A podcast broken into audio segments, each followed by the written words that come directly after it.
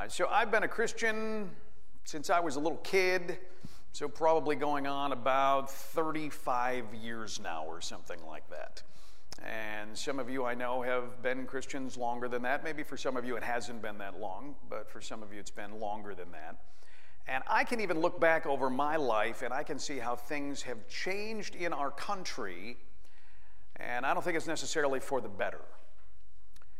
When I was a kid, there were still a lot of people who went to church, and now there's not quite as many. Uh, when I was a kid, and I'm sure in the years before that, the years that, that some of you remember, uh, people still respected church, they respected Christianity, uh, they respected the Bible, they respected pastors and other church leaders. They tried to live their lives according to the Bible, even if they weren't Christians.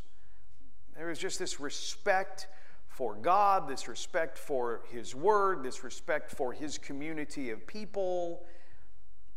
And little by little by little, that has changed. It started with uh, many people saying, I don't have to live my life according to God's Word. I, can do what I want, I, can, I can sort of do my own thing. And then that moved to having disrespect toward God's Word and, and completely ignoring it. and then that moved to not going to church anymore because if you go to church, you're going to hear God's word and you're going to be encouraged to do what God's word says. And little by little, it moved to where society in general doesn't respect church or Jesus uh, or the Bible. Again, not everyone, but it's just trending in that way.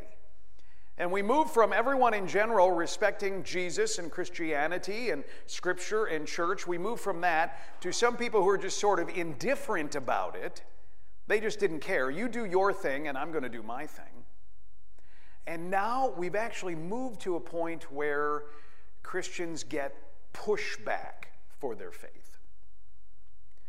Where there are many people, again, not everyone, but there are many people who don't like Christianity, who don't like Christians, who don't like Jesus, who don't like the Bible and what it says.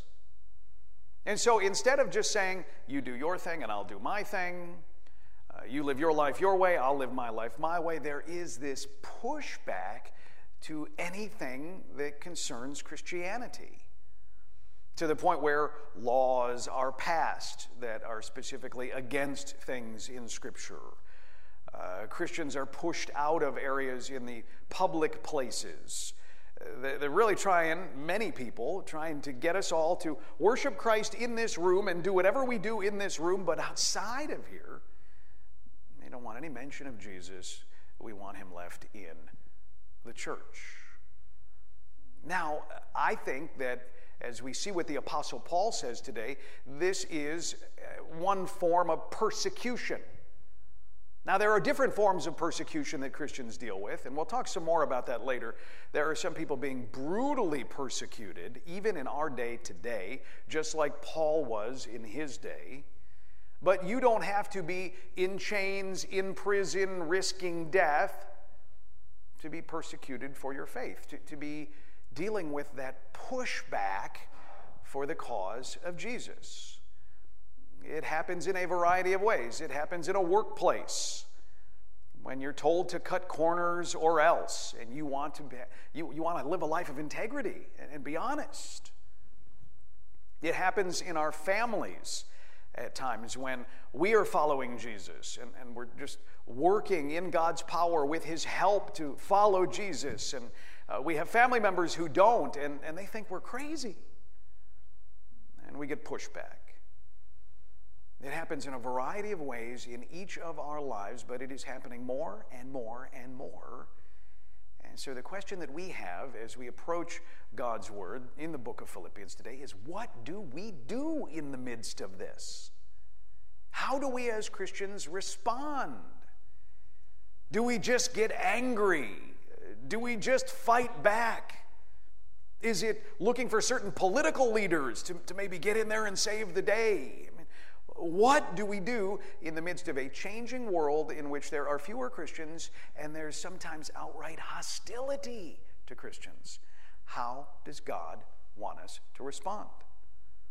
This passage of Philippians gives us something that we should all do in response to this persecution or this pushback, and also a new way of thinking. There's something that we should do, and there's also a new way of thinking.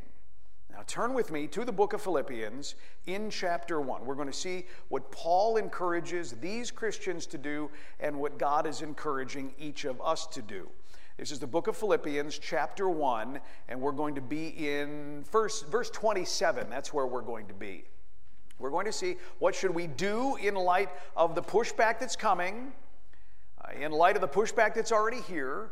It is not, I'm sorry to say, I don't believe going to get any easier.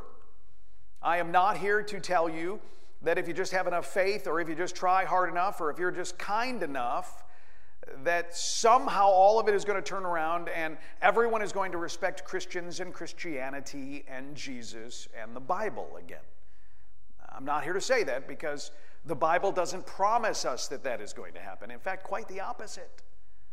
The Bible promises us that there will be persecution for God's people. It will look differently in different neighborhoods, in different cities and states and countries all around the world. It's going to look different, but every single one of us can expect some sort of pushback for our faith. What do we do? How do we respond? How should we think about it? Paul is in prison at this time. He is in prison unfairly as he is writing this letter. He doesn't deserve to be there. Paul knows that there are people outside of the prison who are now preaching the gospel of Jesus Christ, but they're not doing it because they want people to come to faith in Christ. They're just doing it to try to agitate Paul. They're trying to make him mad and annoy him. They're trying to draw bigger crowds than Paul so that they can say to him, Oh, hey, Paul, we have all these crowds. We're preaching the gospel. Look at all these people, and look at you in prison. Paul is in prison unfairly. He might be put to death through all of this. He's fearing it. And he also has these supposed Christians on the outside who are just being mean to him. And in the midst of this persecution, from within the body of believers and also from outside of the body of believers, Paul responds and he tells all of his followers how to respond, and he encourages us with how to respond to this mistreatment, to this persecution. Follow along with me. Uh, here is what he says in Philippians 1, beginning in verse 27. He says to these sisters and brothers, Only let your manner of life be worthy of the gospel of Christ so that whether I come and see you or am absent, I may hear of you that you are standing firm in one spirit with one mind, striving side by side for the faith of the gospel, and not frightened in anything by your opponents. This is a clear sign to them of their destruction, but of your salvation, and that from God. For it has been granted to you that for your sake, for the sake of Christ, you should only not only believe in him, but also suffer for his sake, engaged in the same conflict that you saw I had, and now hear that I still have. And let's pause there. The first thing Paul tells these Philippian believers is about their life, how they should live. He says, Only let your manner of life be worthy of the gospel of Christ. Now, Paul is not issuing a a sort of broad call to Christian living here. He does that in other places. He's not simply saying, open God's word, look at what it says, obey what it says, uh, live a life like Christ. You know, be honest, don't gossip, uh, have integrity. I mean, that's not what Paul is addressing here, although he does address that in other places. And we need to move forward in God's power, living godly lives. We need to do that. That is part of the Christian life. How we live matters. But what Paul is talking about here when he says, let your manner of life be worthy of the gospel of Christ, is how these Christians are responding to the persecution that they are dealing with. How are they responding to the Roman officials who want them to stop worshiping Christ? How are they responding to those of them from Jewish backgrounds to family members who are very upset with them for following Jesus. How are they to respond? Paul says, Let your manner of life be worthy of the gospel of Christ. Stay focused on Him and His message and His truth, and this is what it looks like to let your manner of life be worthy of the gospel of Christ. It's how you respond when people persecute you. It's how you live your life in the midst of a culture and even friends and family members who are pushing back against your Christian faith. How do you respond? The first piece of advice that Paul gives us is to stand firm for the gospel. Stand firm. And he tells us, this is key, he tells us standing firm for the gospel is a team sport. This is the first item in your notes. Standing firm for the gospel is a team sport. If we're going to deal with this pushback, if we're going to deal with persecution, whatever it looks like in our lives, if we're going to withstand it, we need to stand firm. We don't cower. We don't run. We don't hide. We stand firm, but we stand firm as a team, not solo. It is really easy for us to live our Christian lives as though it's a solo sport instead of a team sport. That is not at all the picture of Christianity that the Bible paints. It always tells us that we're to be together in community. It tells us that we need each other. We have different gifts that are used in the church to build each other up, and all of us are a part of this. We can encourage one another when we're down, when things are really difficult. We can sometimes encourage each other to, to get back on the wagon and following Jesus when we start following a wrong path. We need each other each and every day as followers of Jesus. Christianity is not a solo sport, it is a team sport. And we need to realize that we need each other, especially in a world that more and more each and every day does not like Jesus or his people. Paul's encouragement is for us to band together here, to support one another, to help one another as we are following Jesus in a world that no longer appreciates him. Paul tells them to live in this way so that he can get good reports from them. He says, first off, I want to hear that you are standing firm in one spirit with one mind. Now, in one spirit, later on in chapter 2, we see Paul is talking about the Holy Spirit here, that we as Christians are pushing forward in the power of the Holy Spirit. And this is so key because what often happens is we try to live the Christian life in our own power. We try to do it on our own. I'm just going to be stronger. I'm going to work harder. And so when we start getting pushback for our faith, we double down thinking that we're going to be able to respond to it in our own strength, with our own thoughts, with our own will. And that's not what Paul tells us to do. We're doing this in the power of the Holy Spirit. God is helping each and every one of us here to do this. If we try to do it on our own, or if we try to do it without God's help, if we don't have other Christians with us, and if we don't realize that God is giving us the tools that we need in order to live this life, if we don't do that, we're just going to get worn out and discouraged. And I've been there several times in my life, trying to handle things on my own without my brothers and sisters in Christ, without God's power, without leaning on Him. And I just get tired and discouraged. And so Paul is reminding us it's a team sport. We have the Holy Spirit on our side who's working with us, in us, who's guiding us and giving us the power we need during this pushback. And then he says you're supposed to have one mind. We are pushing forward in our walk with Jesus Christ in the midst of people and a culture that is pushing back.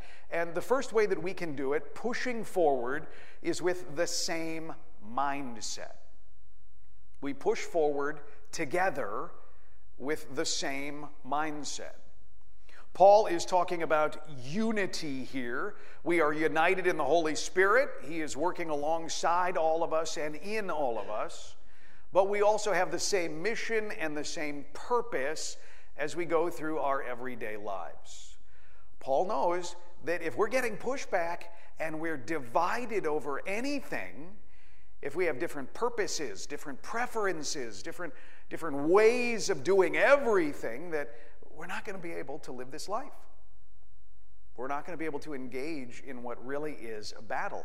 And so he says, have one mind, be united for the cause of Christ.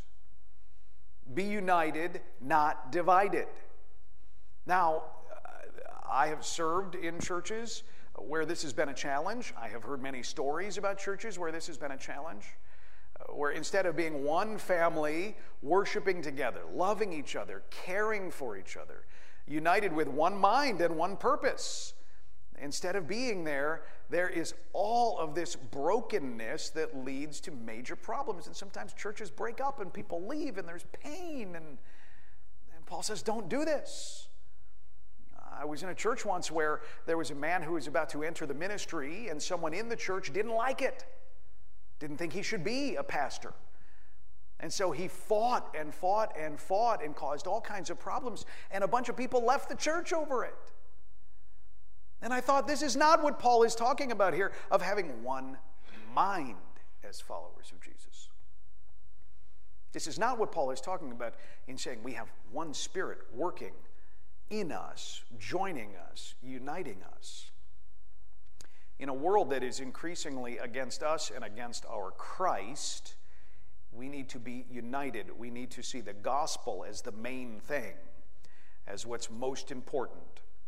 Living it out and sharing it with other people. We have to have one mind, the same mindset, God's people living with each other, serving Christ together, and being unified.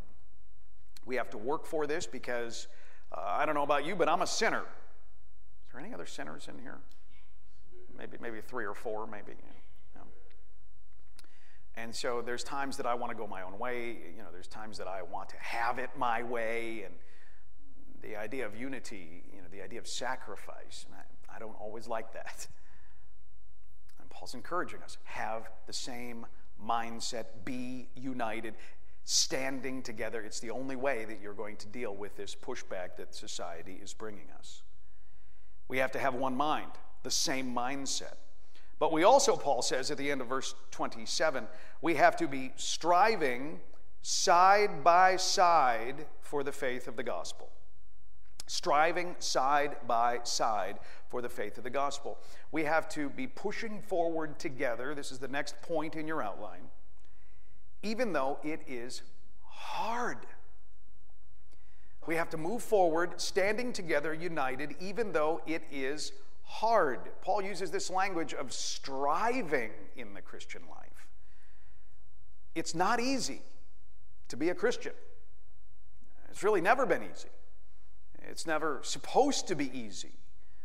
Paul is letting us know that as Christians living as citizens of heaven, in a world that doesn't see that as something that's important or valuable, that we're, we're always going to have this tension here of the way we live and the way everyone else lives.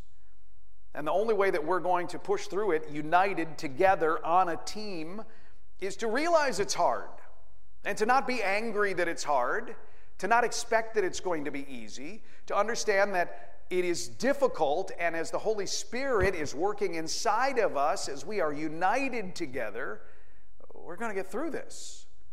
He's going to give us what we need. Again, not easy. The Christian life is not easy, it's hard. And that's why he says that we need to be striving side by side for the faith of the gospel, reinforcing the fact that this is a team sport.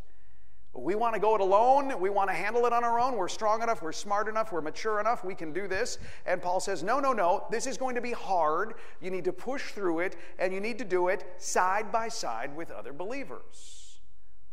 Now, I come up here. All right? Jeremy thought he was going to have a Sunday off. Come up here. Because I want us to understand what this is, okay? Our desire, stand right there. Our desire is to live the Christian life like this. I'm going to do my own thing. Jeremy's going to do his own thing, and we're all going to be happy, right? Because I'm happy because I'm doing my thing the way I want to do it. Jeremy's happy because he's doing his thing the way he wants to do it. But that's not at all what Paul is getting at here. That's not what he's encouraging us to do. Team sport, striving side by side for the faith of the gospel. So it's like this. Come here, dude. Oh, you're taller. Do you have to do it? Does this work? All right. This is what he's talking about. Locking arms, sisters and brothers, team sport, side by side, pushing forward in a world that is pushing back. We're united by our faith in Jesus Christ. We're united by the power of the Holy Spirit. And together we are moving forward in the midst of a whole lot of people who don't love Jesus and don't want anything to do with him. If we're on our own, it's just going to be a mess. If we are united, God can accomplish amazing things in us and through us. Locked arms as a team, striving forward side by side for the gospel. This is what Paul is encouraging us to do. Thanks, bro. That's what he wants. It's hard. We can't do it alone. And if we try, we're just going to get tired. We're just going to get discouraged. We need to have the same mindset. We need to understand that it is going to be hard. And we also need to know there is going to be a lot of fear in this Christian life. It is okay to understand that there are difficult things and scary things there is going to be fear there. We need to understand it. Paul's encouragement is, is not to be frightened because as we're standing together and God's working in us, we can push through this. Together we push through the fear. He says at the beginning of verse 28 as you're striving side by side, locking arms, united together, you're not frightened in anything by your opponents. Again, you're not cowering you're not allowing fear to overtake you. You're not running away from the people who are giving you this challenging time. Instead, you're not frightened because you know the truth of the gospel. You're not frightened because you know you're not alone. You not only have God on your side, but you have your sisters and brothers in Christ alongside of you. And so together you are united, you are pushing forward, and so there is no need to be afraid of the people who are persecuting you, giving you pushback, who are disrespectful of you because of Jesus, who break off relationships because of Christ. There's no reason to be afraid of them. We can push forward. Paul says, I love this. Paul says the fact that we're united, the, the fact that we're working together, the fact that we're standing firm, the, the fact that we're side by side, the fact that we're not afraid. Say whatever you want about me. Say whatever you want about my Jesus. Do whatever you want to me. I know the truth of the gospel. I know who my God is. I know what Jesus has done for me. There's nothing you can do that's going to take that away. Paul says, This is a clear sign to them of their destruction, but of your salvation, and that from God. Clear sign. Two groups of people those who are going to be with Jesus forever and those who are not. Those who are filled with the Holy Spirit and He's leading them and guiding them and allowing them to live this Christian life, and those who are doing it their own way. Ultimately, we're with Christ in heaven if we are followers of Jesus, and if not, hell is the eternal destination. Paul says as Christians are living differently, they're working together, they're living lives that honor the Lord, they're not afraid, they're bold for Christ. As we're living this way, we are painting a picture for a world around us that there are two, two types of people, two groups of people those who are with Jesus and those who are not. Those who are going to be with him forever and those who are not going to be with him forever. Heaven and hell. It doesn't mean that they're always going to recognize it. It doesn't mean that everyone around us is going to be swayed by it. Sometimes people are influenced positively by the way we live our lives, sure, but not always. They may not always see the difference and appreciate it. They may not be led closer to Christ because of it. But Paul says, as we do something that most people don't do, we are painting a picture of something beautiful. That there are people who are serving Christ and they will be with him forever and ever and ever. Uh, I don't think we think about heaven enough and our eternal destiny. That's another sermon, so I won't go down that road too much. But I think we need to really spend time regularly thinking about our future. We're going to be with God forever and ever and ever. And as we live this Christian life, a very different way of living, we're showing everyone hey, there are differences. There is a Jesus, and He has saved us, and He has changed us. There are things that we do differently in order to push forward together in this team sport in the midst of a world that is challenging us. Uh, we have the same mindset. We realize that it's hard, but we strive forward anyway, and we are not overcome by our fear. Those are the things that we do differently as Christians. That's how we deal with persecution. That's how Paul's encouraging these sisters and brothers to deal with persecution. But there's also a change in mindset that has to happen. We have to think differently if we are going to move forward in a world in which there's going to be a lot of pushback for our faith. And as I said earlier, I think there's just going to be more and more. And I don't say that uh, so that we, we, we sort of just think back to the old days and just, just sort of shake our heads. I say it because God is on the throne. God is at work in the world around us. God has not forgotten about any of us. And so he is using all of these things in our lives. It's not as though persecution or pushback or people who are very, very bad to us for our faith, uh, it's not as though that is something that we are always supposed to just run away from, because Paul says something here that is striking that I'm not so sure all of us are going to agree with or believe. Paul says that this pushback for the gospel problems in your job, problems in your family, problems with your friends, that this pushback for the gospel is a gift. That it's something we get to receive. That, that in, in some weird way, it's a blessing. Now, I don't know about you, but as I have dealt with challenges for being a Christian throughout my life, I have not really thought they were a gift. There's never a point when I said, Oh, this is awesome, bring it on. You know, I want more of this. No, never. My mom uh, was a strong Catholic, and when I became born again and, and began, began following Jesus, uh, I left the Catholic Church, and uh, my mom could not understand it for anything.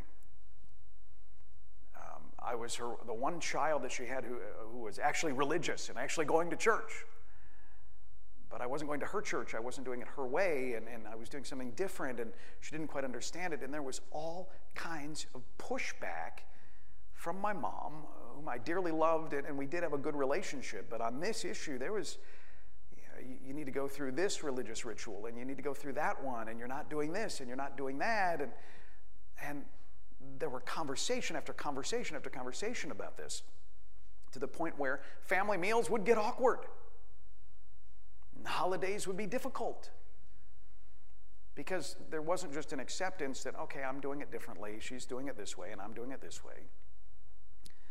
There was this pushback.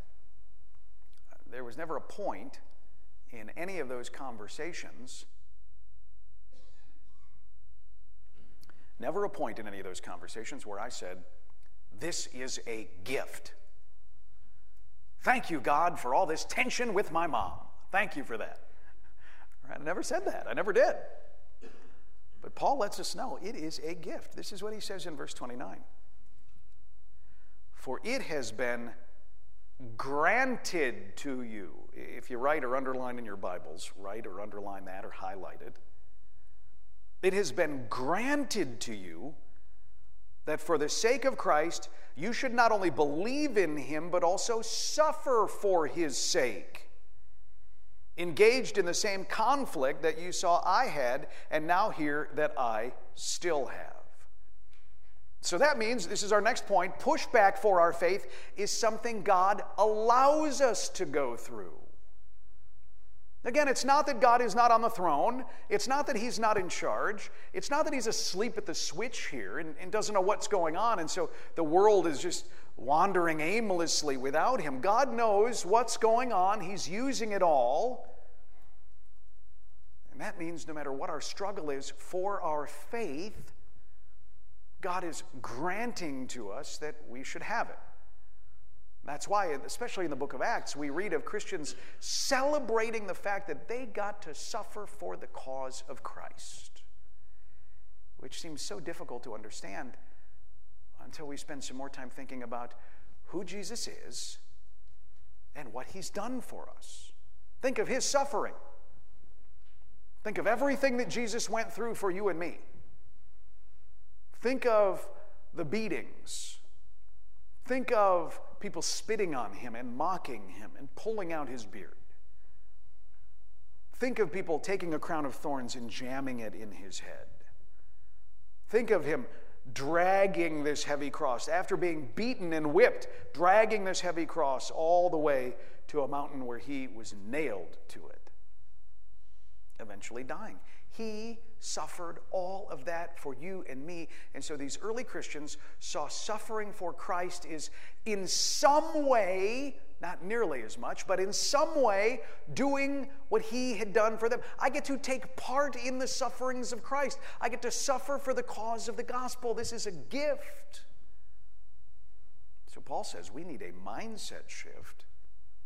So when someone at work says you need to cook the books a little bit so that the company can make a little more money, and we say, I can't do that.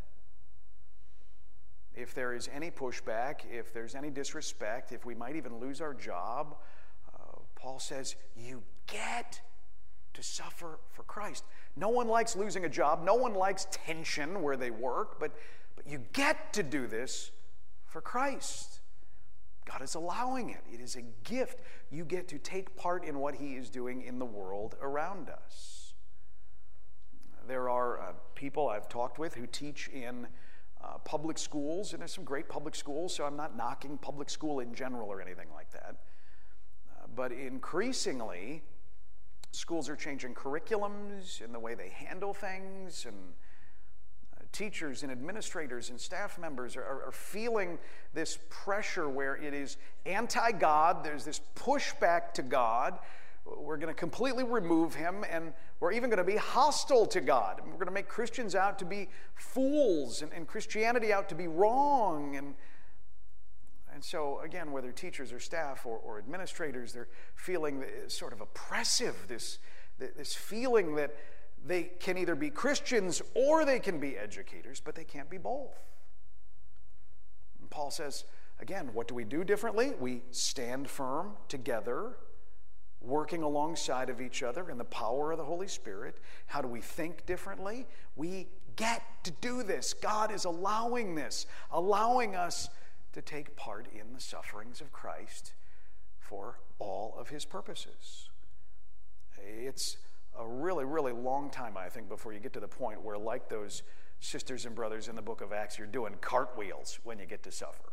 Okay? I haven't gotten there yet. But it helps me to understand oh, oh, I get to, because of Jesus, because of his gospel message of good news, because of what he's doing in the world, I get to be a part of what he is doing. This is actually good news. This pushback for our faith is something He allows in our lives. We get to do it. Another thing is, it, it is our final point here. It, it, it unites us with believers all around the world. You see, as Paul is talking to these sisters and brothers in Philippi, he's writing them a letter from prison. They are many miles away. Paul says to them, You are engaged in the same conflict that you saw I had, and now hear that I still have. Paul is saying, even though you're many miles away, even though I may never see you again, even though some of you I have never met, we are united as we are facing this pushback, this persecution. We are united no matter where we are as sisters and brothers in Christ. We're all together in this. We are united with Christians all around this country, Christians we will never meet. Christians who experience the same kind of pushback that we experience, Christians who are wrestling with the exact same things. We are united with sisters and brothers in other parts of the world where their pushback, their persecution is far more severe than ours. Ours is rough and we don't like it, but theirs is even more severe. Just this morning, I was on the Christianity Today website and I saw that there are major protests in Nigeria where Christians are gathering together and uniting together to protest the fact that in the last year, more than 1,300 people have been killed in Nigeria just because they are Christians. For no other reason. Christians, there's groups of people that hate you and they are killing these sisters and brothers. So, all these Nigerian Christians getting together, thousands and thousands and thousands of them, to say, We are united, we are pushing forward, no matter what you do to us, we are together for the cause of Christ. We are united to them. Again, many of us, maybe all of us, are never going to be to Nigeria. They're never going to be here. We're never going to see them face to face on this earth. But because we are followers of Jesus and they are followers of Jesus, because we are united by the Holy Spirit and they are united by the Holy Spirit, all of us are in the same family, moving forward together in the midst of the pushback, the persecution, the hardship. We're doing this together. That's why I love the fact that Village Bible Church prays for missionaries serving all over the place. We support them and we regularly pray for them. I was glad Jeremy even did that this morning. We do that because we are united with brothers and sisters we're never going to see because Jesus Christ is our Lord and He's their Lord. Because God the Father is our Father and theirs. Because the Holy Spirit is working in our lives and He's working in their lives. And so I want us to be praying for these countries and these people that we won't see this side of heaven. That's one of the ways that we stand united as a team working together for the cause of Christ in the midst of a world that really, really doesn't like Christ or his followers. I said at the very beginning of this Christianity is not a solo sport, it's a team sport. Uh, I want you to think back. Some of you will remember this, some of you won't. So I'll, I'll try to detail it so even if you don't remember this, you'll understand what's going on. Uh, it's 2007, and the Bears are in the Super Bowl against the Indianapolis Colts. When the game begins, there's so much hope, so much anticipation. There's the kickoff right at the beginning of the game, and the ball is received by a player named Devin Hester. And Devin Hester, excellent football player, one of the fastest guys in football. Devin Hester grabs the football and he begins running toward the end zone and he's running and running and faster and faster and faster. And all of a sudden, everyone who's watching the game realizes Devin Hester may return this all the way to the end zone to score right at the very beginning of the game. Is he going to make it? Is he going to get there? And I was at a party with some family members and some friends, and all of a sudden we're all up out of our seats cheering, Go, go, go. Is he going to make it? And, and he gets into the end zone and scores right at the beginning. Still to this day, just like me, people are talking about that opening kickoff and how amazing it was. Now we know that the Bears ended up losing the game. Could have been a happier ending. But people still talk about that kickoff. What a way to begin a game. Devin Hester, so amazing, such a great player. Man, was that exciting. And you know who they don't talk about? The nine other guys who were on the field with Devin Hester, who were doing the blocking, pushing members of the Indianapolis Colts out of the way so that Devin could keep on running. We treat that moment like it was a solo moment, like it was just Devin Hester, totally amazing, doing it on his own. Ignoring the fact that it's a team sport, that it's a hard sport, that there's a lot of rough and tumble to this sport. And unless all 10 of those guys are on the field doing exactly what they are supposed to do together, Devin Hester doesn't get anywhere. If he grabs the ball and he's all by himself, the Colts are going to pounce on him.